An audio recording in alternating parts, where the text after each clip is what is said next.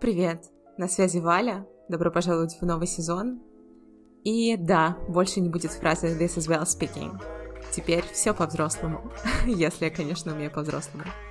Ладно, let's go к новому эпизоду.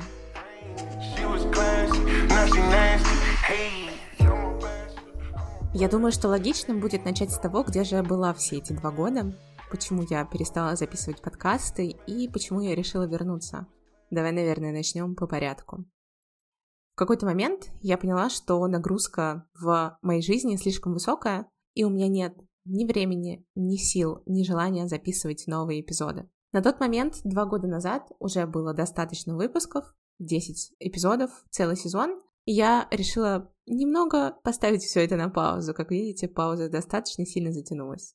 Я заканчивала университет, ходила в автошколу, получала диплом, работала в ночные смены. Кстати говоря, на тот момент это был первый раз, когда я работала так продолжительно в ночные смены, около полугода, с 9 вечера до 7 утра, 2 на 2, успевала немного поспать, пойти в университет или подключиться дистанционно. После пойти в автошколу, покатать по городу, и вот в таком темпе продолжалось, наверное, около семи месяцев. Прежде чем я, наконец, получила повышение, стала хедом саппорта, он же руководитель отдела в простонародье, приехала в Петербург и вышла в классическую обычную пятидневку.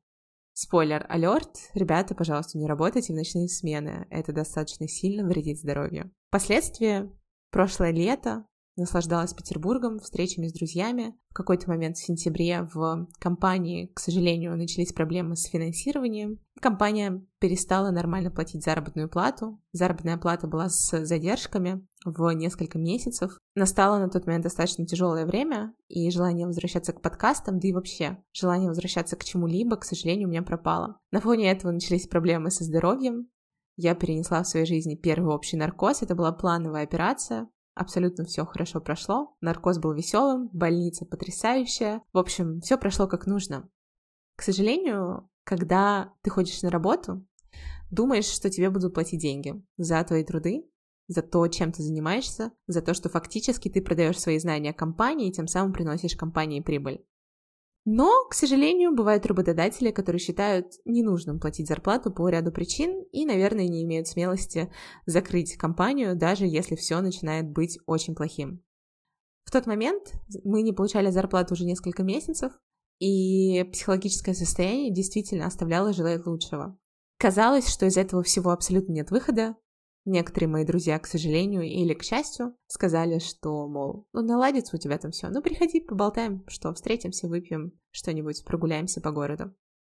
Плюс, когда ты находишься в чужом городе, у тебя нет собственной недвижимости, например, нужно где-то жить, платить за квартиру, платить за собственный комфорт, просто платить.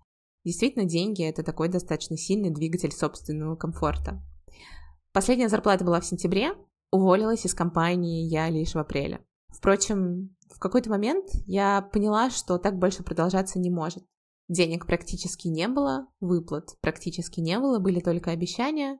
В определенный момент я пришла в психотерапию, и мне кажется, на одной из первых встреч с психотерапевтом мы как раз-таки обсуждали эту сторону вопроса. Стоит заметить, что когда произошла вся финансовая история, нам не сказали, что это будет продолжаться несколько месяцев. Нас кормили завтраками, меня и всю команду. Некоторые люди, буквально пара-тройка человек, уволились достаточно быстро. Дети, семья, ипотека, квартира, все что угодно. А мы оставались, наверное, как дураки за идею. За идею, мы же здесь вместе, мы же все еще работаем, мы же все все еще ходим на работу, ну как, вот мы это все тоже переживем, и все встанем с колен, и все будет потрясающе. Однако в тот момент все еще шло, мне кажется, хуже, чем казалось со стороны. Мы все еще стояли на коленях, и денег все еще не было. Какая метафора стоять на коленях, да? На одной из первых встреч с психотерапевтом я ей обсудила, что я не понимаю, что со мной не так, почему я словно зомби следую за этим коллективом и стараюсь остаться с ними, несмотря ни на что, и буквально через неделю мне на меня вышла другая компания, предложили мне работу. Я приняла офер, пришла на работу свою текущую на тот момент и сказала, что я ухожу. Меня спокойно отпустили, денег не дали. Прошло некоторое количество времени, новая компания мне нравилась, я работала на удаленке, но, если честно, хотелось расквитаться со старой, получить обратно все честно заработанные деньги. Я их не украла, я их заслужила собственным умом, собственными знаниями. И я написала заявление в трудовую инспекцию. Я была не одна, нас было несколько человек. Написали мы заявление 23 февраля, 24 сами знаете, что началось, и буквально 28 числа компания узнала о жалобе. В мою сторону начали поступать угрозы. Директор говорил, что обещает заплатить 50 тысяч рублей тому, кто выдаст имя этого предателя. Перефразируем нецензурные выражения именно так. И в целом, если честно, на фоне всего происходящего, на фоне того, что начался какой-то трэш и в стране, и в мире, и мы абсолютно не знали, куда деваться, это очень сильно, еще сильнее выбило меня из колеи. Психологическое состояние оставляло абсолютно желать лучшего. Практически все мои знакомые или друзья уехали буквально в первые несколько дней. 26 февраля был мой день рождения. Я была в номере отеля, я специально не хотела праздновать дома, это было запланировано. Я ела торт, пила вино и думала, что теперь со всеми с нами будет, еще не зная, что пройдет пару дней, и в мой адрес начнут поступать угрозы, мне начнут звонить и желать со мной поговорить. Условно, зачем я это сделала и так далее. Целом, опыт с трудовой инспекцией достаточно многое мне показал. Теперь я знаю, что делать с недобросовестным работодателем, я знаю, как может помочь Следственный комитет, я знаю, как может помочь именно трудовая инспекция. Спойлер, никак. Поэтому, если вдруг у вас или ваших знакомых возникнут вопросы, то я всегда готова прийти и дать какую-то консультацию в своих силах. Таким образом, с тех пор я продолжала занятия с психотерапевтом. В какой-то момент это очень сильно мне помогало. И сейчас, спустя уже больше, чем полгода занятий, я буквально физически ощущаю, как сильно это улучшило мне уровень жизни, и как сильно я чувствую, что мне это действительно помогает. Я забрала все деньги, которые мне причитались, уволилась, наконец, в апреле, продолжала работать на новой работе, и в тот момент я уехала в Грузию. Да-да, вы не ослышались, я уехала в Грузию, релацировалась. Про это, наверное, я расскажу в отдельном выпуске, но в целом что я могу сказать? Это было достаточно интересное и не особенно время. Спойлер нового выпуска про Грузию, вероятно. Все нужно делать последовательно и не бежать, сломя голову, лишь бы куда-то уехать из страны. После этого был еще один переезд. Сначала в родной город Волгоград, после этого вновь в Петербург. И вот я здесь, в Петербурге, живу в абсолютно красивой квартире с прекрасным видом с балкона, в отличной компании. И, наверное, это то, чего мне не хватало все эти два года. Простого абсолютного спокойствия. Спокойствия и понимания, что брать ответственность на себя за свою жизнь — это самое важное, что можно делать. Не думать, что ты Вэл, которая когда-то жила в Америке, и ты до сих пор Вэл с американским менталитетом, которая однажды вновь вернется в страну, которую так сильно любят. Поэтому, наверное, я начала выпуск, сказав, что это Валя. Все-таки классно, что мои друзья ассоциируют меня с Вэл и называют так, но все же я больше не хочу ассоциировать себя с человеком, который только и думает и мечтает, как бы оказаться в другой стране. Все-таки нет. Давайте будем честными, 26 лет, пора взрослеть, пора становиться немного, но серьезнее. У меня все еще остаются те же самые привычки, которые у меня были до. Я все еще живу с одним чемоданом, ношу черное, люблю дома цветы, обожаю всякие разные кроссовки, читаю. Я не скажу, что большое количество книг, но читаю коллекционирую и отправляю друзьям открытки в другие города. Веду джорналинг. Я думаю, все помнят выпуск про джорналинг, в котором я рассказывала, что записываю собственные мысли и эмоции чуть ли не каждую минуту. Да, я все еще веду джорналинг, и, наверное, последние два года были очень показательными с точки зрения отношений и дружбы. Я прошла, думаю, очень сильный эмоциональный кризис, связанный с разрывом прошлых отношений. Я много раз в мыслях возвращалась к этому. Я много раз думала, что будет, если вновь это обратно возродить, но вспомним. Все-таки лошадь уже сдохла, и ее не стоит пинать. Она вновь не сможет пробежать на ипподроме, забег, поэтому это бесполезно. Ох, люблю я слишком эту метафору, конечно, но это правда. Да, и как-то стало, правда, полегче жить, правда, потом наваливаются все равно какие-то вопросы извне, будь то политическая ситуация, будь то ситуация в стране, будь то зарплата в долларах, которую невозможно вывести на рублевые карты, и бла-бла-бла. В целом, за два года я чувствую, что я достаточно сильно повзрослела. Мой любимый Лиза Сидорина, и кто не знает, это дизайнерша, она живет в Москве, у нее свой бренд одежды, Лиза Сидорина Студио. И она создает достаточно интересные принты на одежде. У меня есть несколько вещей из ее коллекции, и одна из них, которой у меня пока что нет, это футболка, на которой написано «Отъебись от себя». И вот, если честно, я думаю, что последние несколько месяцев это просто мотто в моей жизни, а именно девиз. Правда, отъебаться от себя. Прошу прощения за нецензурщину, но все же это цитата принта бренда Лизы Сидориной. За два года я думаю, что я достаточно сильно выросла. Мне, правда, надоело бегать по кругу от самой себя. Мне надоело ставить цели и потом их не достигать. На простом примере такое было в прошлом году, когда в августе я твердо решила поступать в американскую магистратуру и уезжать. В сентябре компания прекратила финансирование, и все мои мечты просто разбились из-за отсутствия финансовой подушки или же из-за отсутствия, ну, просто денежной истории и желания продолжать пытаться поступить, даже несмотря на эти деньги. Я искала оправдания, я искала какие-то фразы, пытаясь э, оправдать себя, почему я не поступаю, но в целом это все про одно и то же, про нежелание брать ответственность за свои же поступки на саму себя. Мне кажется, что быть счастливым и уверенным в себе недостаточно. Нужно именно понимать, что бегать по кругу от себя, от своих желаний, от своего внутреннего голоса, к сожалению, не получится.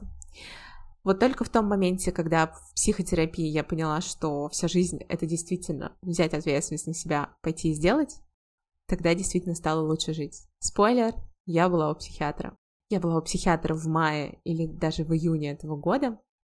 И, наверное, после этого а, это было поворотной точкой во всем происходящем. После этого действительно события начали раскручиваться с новой силой, и те два года выгорания, которые были, начали постепенно сходить на нет.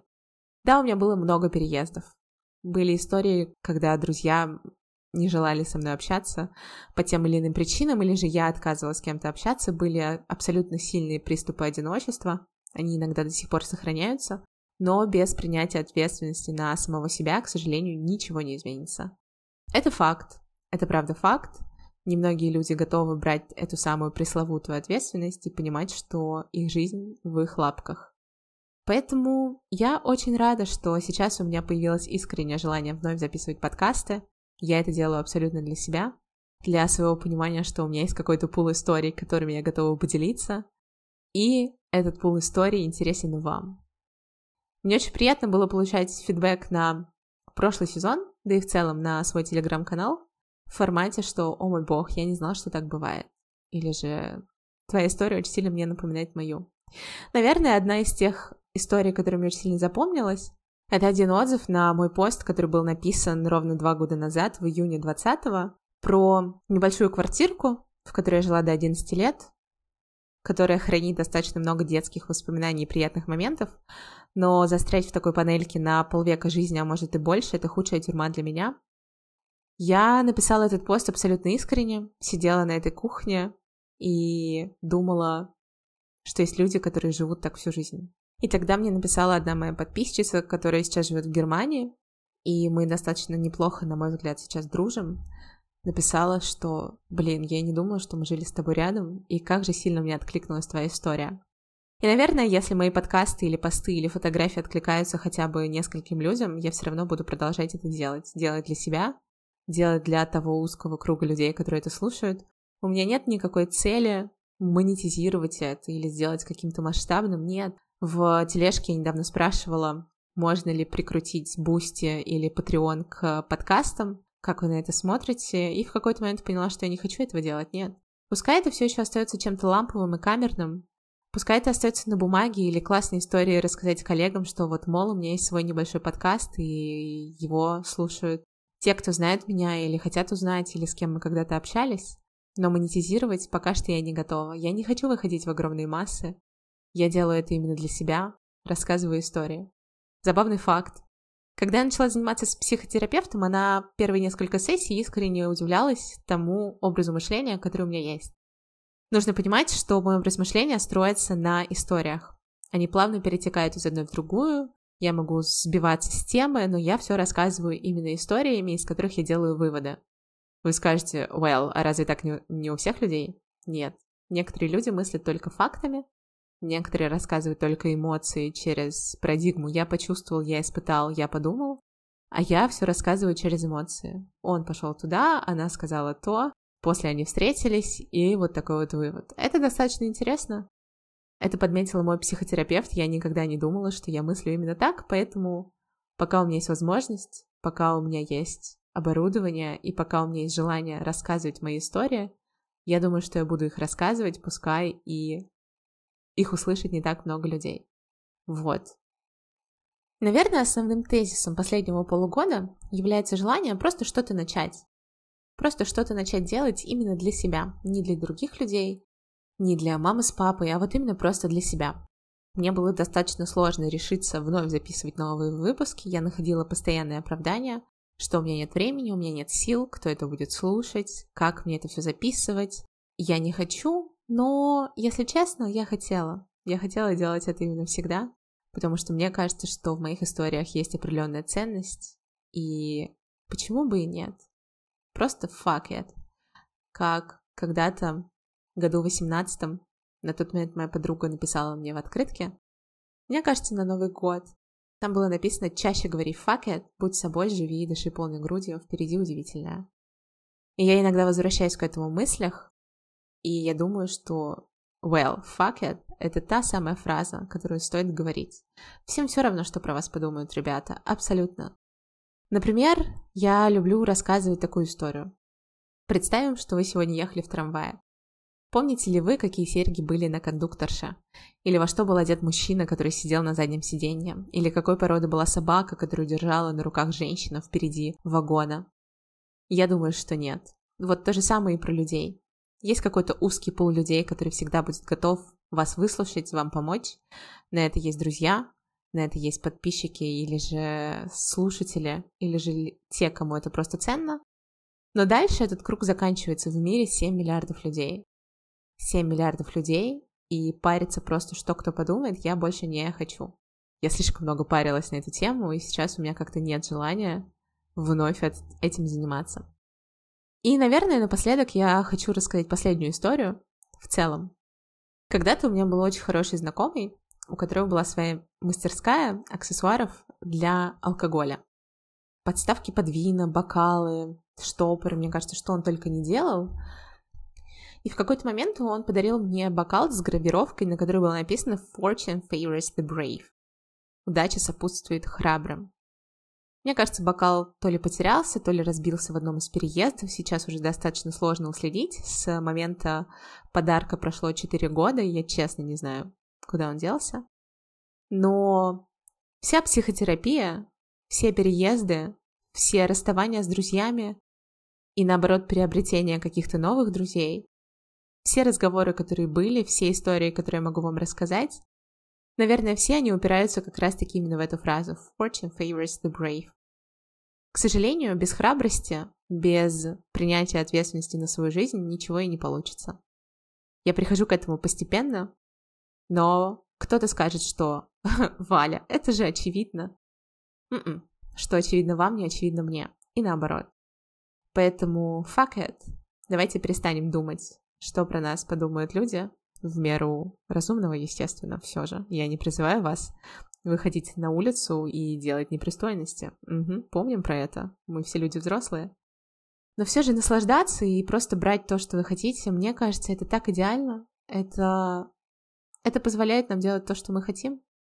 Например, я знаю, что после этого выпуска я хочу съесть фруктовый лед, сесть и подумать, молодец, Валя ты наконец-то села и записала новый выпуск эпизодов подкаста.